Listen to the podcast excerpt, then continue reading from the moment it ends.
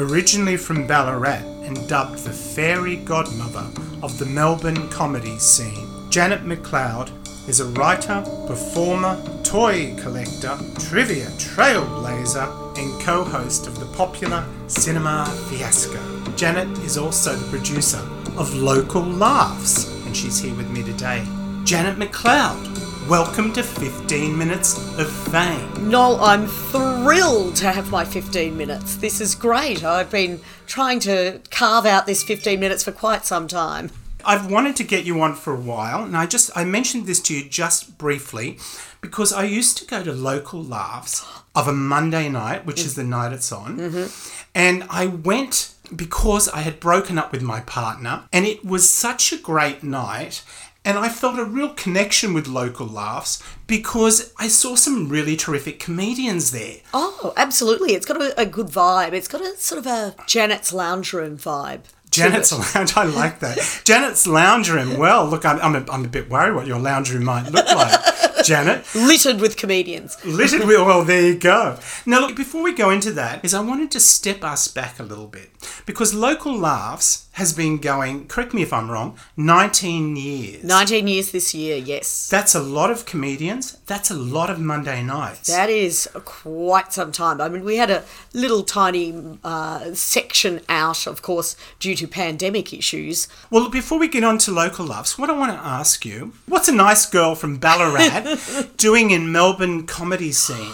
Look, the transition went. Uh, me, me and Ballarat, uh, working at Channel Six Ballarat. Uh, uh, and then my sister got involved in theatre sports, so improvised uh, theatre games, and she told me about it, and I went, "Oh, that sounds fun." So I went along with her and met this amazing group of people, really positive, funny, creative people who I still work with today. That's it. I there, there's this gang of people that became the the heart of what I, I love when it comes to creating and uh, putting things on. So I carry them with me still. Those people. Did you think um, when you were in Ballarat, well, stay in Ballarat. For Okay, stay in. Ballarat, Stay in Ballarat. For get a while. jumper. Did you think when you were in Ballarat that you were a funny person?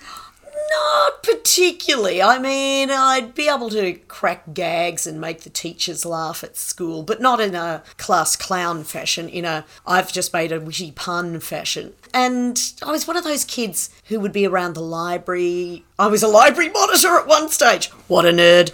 But it was fun. It was fun being there. It wasn't until I started doing the uh, theatre sports and I started to loosen up because I was a shy child. I was not a outgoing person at all, and so I started to just discover a, a different side. So the creative, funny, fun, having fun side started around about then. So when I moved to Melbourne, then I sought out the theatre sports lot again and found new little crew. And at that point, there was a crossover with the stand-up scene. So I kind of crossed into helping out backstage and that morphed into an on-stage role. So I've never really sought it out. What was your first on-stage role in Melbourne? My first ever on stage, it was at the Playhouse at the Arts Centre. Oh wow! 'Cause theatre What sports- what a, what an entry I into Melbourne, the Bang! Arts Centre. 850 people. Wow. So, because uh, theatre sports was massive every Sunday night, that would be absolutely packed with people. They'd have cheap cheap tickets, but you know, it was like a real Sunday night thing in Melbourne was to go to theatre sports. And so we were just this bunch of you know little nerds from Ballarat, and so Ballarat teams had would go up and perform slash you know compete and so i was in one of them at one point What's your funniest memory from that period? Oh, I can remember, look, it's something that's quite cliched in theatre sports, but back then, then it wasn't necessarily as cliched. I can just remember just some martial arts scene, and I was doing a flying kick as they were, the others were holding me, and and so I was able to do a slow motion, a flying kick through the air, uh, with you know people people supporting me underneath, and it was just uh, one of those things, which again is quite cliched now, but it wasn't as much back then. I, I assure you. When when um, did the idea of a regular gig, you know, like local laughs, pop into your head? Okay, where this came from was so it went uh, Ballarat Theatre Sports, Melbourne Theatre Sports. Then it went into the crossover with the stand up scene where I met comedians as well as uh, guy from radio Dave Taranto who used to run the cheese shop on PBS and then it went into Triple R and so when it went into Triple R, uh, Dave got me in to produce during production assistant, really, during one comedy festival, and I kind of stayed. And eventually that morphed into. They a- couldn't shake you. it kind of went into a co-host position. I used to bring in the biscuits. I think that was pretty much it. And so, so via that, Dave then Dave put on a live night as well, and I was the I was the door bitch. I was the door bitch on that one. So I got to meet everybody, and everybody got to know me. Like in 1999, Dave. Here we go. This is the sad bit. Dave got a brain tumor. Oh, wow. And uh, so it was quite quick, and so he died at the end of 99. And so I guess I took on a certain mantle in that way. Uh, started doing some stand up nights for, I suppose, the more creative end of stand up, the uh, more alternative end. So instead of just, you know, one man, one mic, uh, you know, that sort of area, things where there was absurdity or uh, difference, and they became my real interests. And what was your what was your favourite subject when you were doing when you started doing stand up? What touched your soul enough that you wanted to share it with the audience? Oh, well, I am a big uh, lover of stuff. In fact, before we were started recording, we were talking about stuff. We were. I am a, a fan of op shopping. I think they call it vintage stalls now. Whatever, uh, vintage stores, vintage shopping. No, no, op shopping, uh, and finding treasures. And so I would take some of these treasures on stage, like ridiculous albums and uh, uh, things like you know, like the, Burton Paddy. Um, like no Bert and Patti Newton. Yes. Did a did an did an album. Is that the sort of yeah, thing you would things find? That, things that are be daggy, or they'd have uh, like there's one which is the uh, piano wizardry of Jan August, and the image on it has got like five hands on the piano, and I'm going, no wonder you're so good. You get five bloody hands, and uh, one which is called Harp Attack, and there's a harp on the uh, operating table. Just things that were silly and lyrics on lyric sheets that were dumb and uh, funny little bits and pieces that I used to love taking on stage and talking about. One of the other things I know that you you are is a toy collector. So, what is the strangest toy you have in your collection There's some that are just that you can share to our?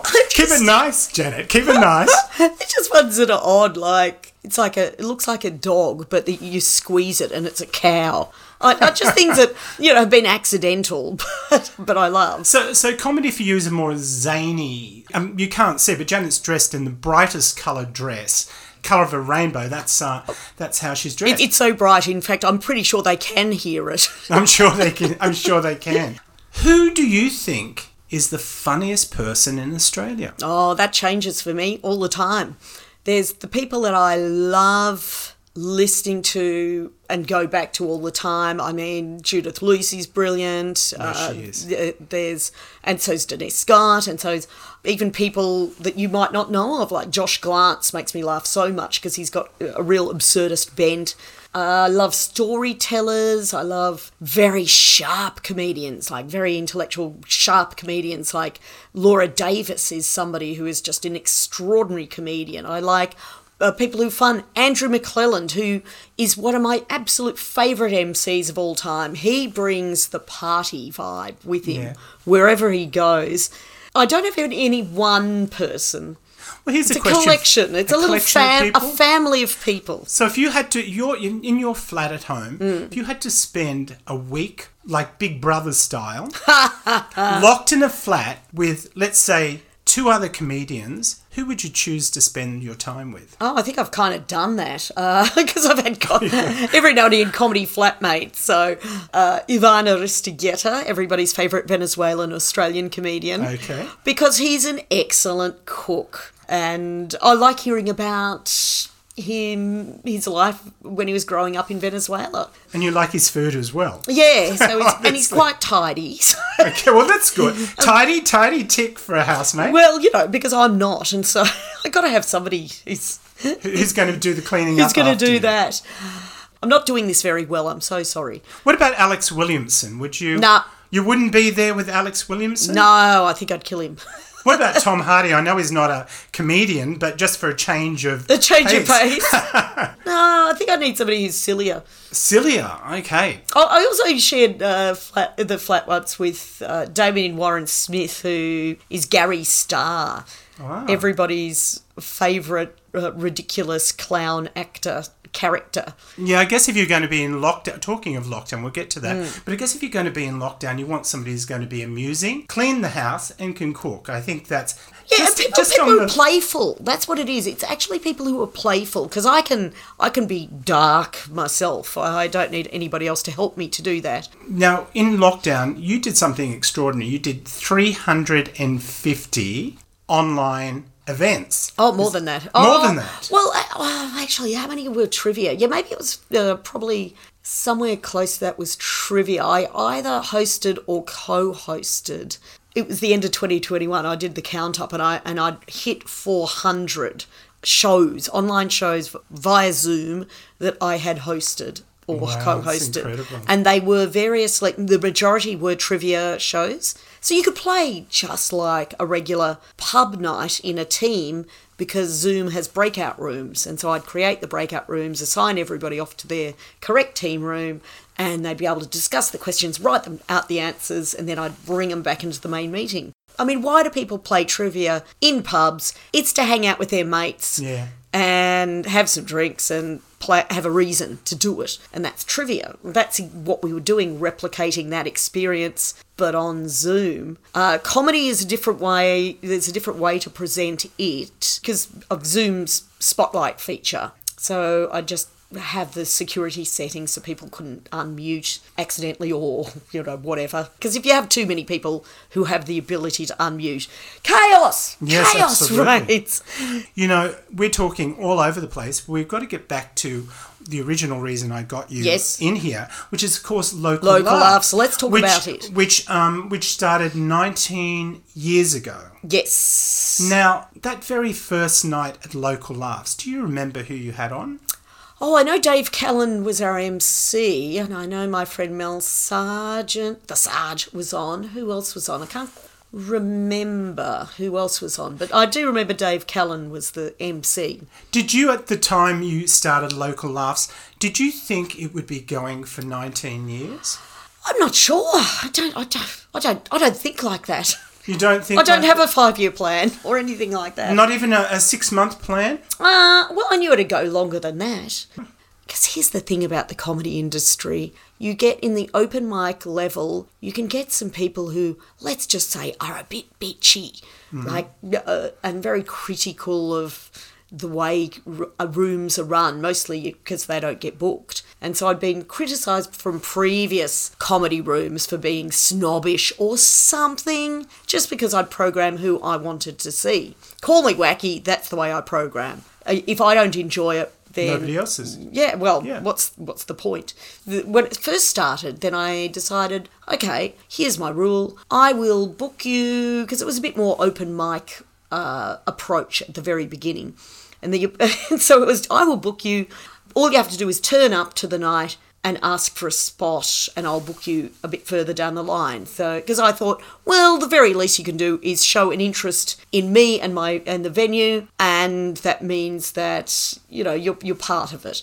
I even got criticised for that. Oh, Oh, well, you what, what, what about if I have stuff on on a Monday night and I can't turn up to book in? Well, actors have to do auditions, guys. Yes, absolutely, absolutely. Now, one of the one of the things when I went to local laughs, which I loved, I, I, I've always loved. Every night I've gone, I've always loved it. Yes. And of course, you have a name performer on, oh yes, and you also have have a lot of you know newer new starters, shall we say? Well, yeah, not new, not new, new though. That's the thing. Is that uh, well about the, just going back the uh, that approach that I had at the very beginning. After about four months, I think I went, nah, I'm going back to the way I like it, which is I'm going to hand pick everybody. So the way I do it is I will have people who are within the first maybe four years of their, their arts practice, as they say in the arts industry. Uh, so I'll have people, certain number of people who are newer or just not known Yeah. in the wider the wider world, and they're the ones who are the support acts. Do people recommend people to you? Sometimes, yes. People who know my taste. I mean, there's the two different types of recommendation. One, which is Janet, I've got somebody that I think you will really like. That's the I'm doing you a favour recommendation. And then there's the, oh, this person's asked if I could uh, recommend them. And I go, would you put your name behind them? And at that point, they'll either go, oh, no, or, uh, yeah, I think I would, yeah. So, so then there's the they're doing that other person a favour recommendations. Is there one night of local laughs that sticks out in your mind for any particular reason at all? Is there is there a moment that you'll never forget? I liked it when Adam Hills discovered that when you're on the microphone, the people, there's a tram stop right outside. And this is something I would do at trivia night. Uh, say, hi to the people on the tram, give us a wave, yeah. Who wants to come in? What? Okay, they're going to buy anybody who comes in a shot. Come on in. so Wow. That would sometimes happen back in the old days when the, the venue was a bit more frat house. Adam discovered that one night. He said, Oh my God, they could hear us. Oh my God, oh my God. And so the next tram that pulled up, he said, Who wants to come off the tram? And oh my God, they're coming. And so a couple, a couple came off the tram. Uh, she was, she, she dressed sort of in uh, almost vintage gear and with a handbag over her, uh, over her arm. And he was sort of a bit more, uh, local St Kilda colour type person with tattoos and whatever. They he made a beeline straight for the stage. In fact, they both did. Came straight off the tram up on stage.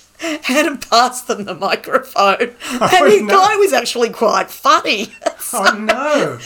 and so Adam just went, oh, and just went and stood off to one side. Oh no! He's better than Adam Hill. It was uh, well, it was because it was so spontaneous. It Yes. was very funny.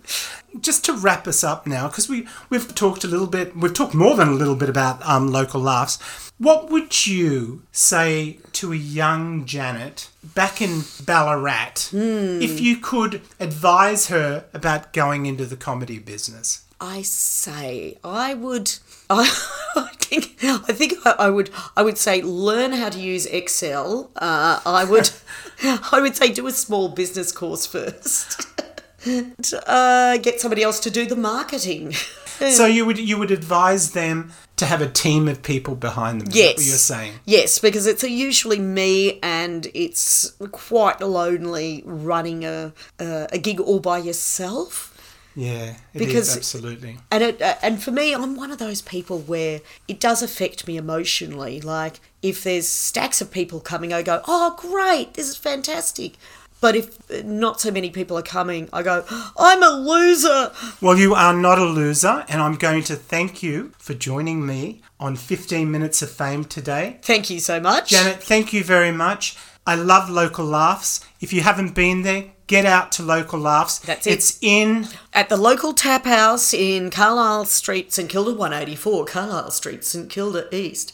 And it is Monday nights at 8.30 pm. You can book via trybooking.com. That's trybooking.com. Janet McLeod. This has been your 15 Minutes of Fame.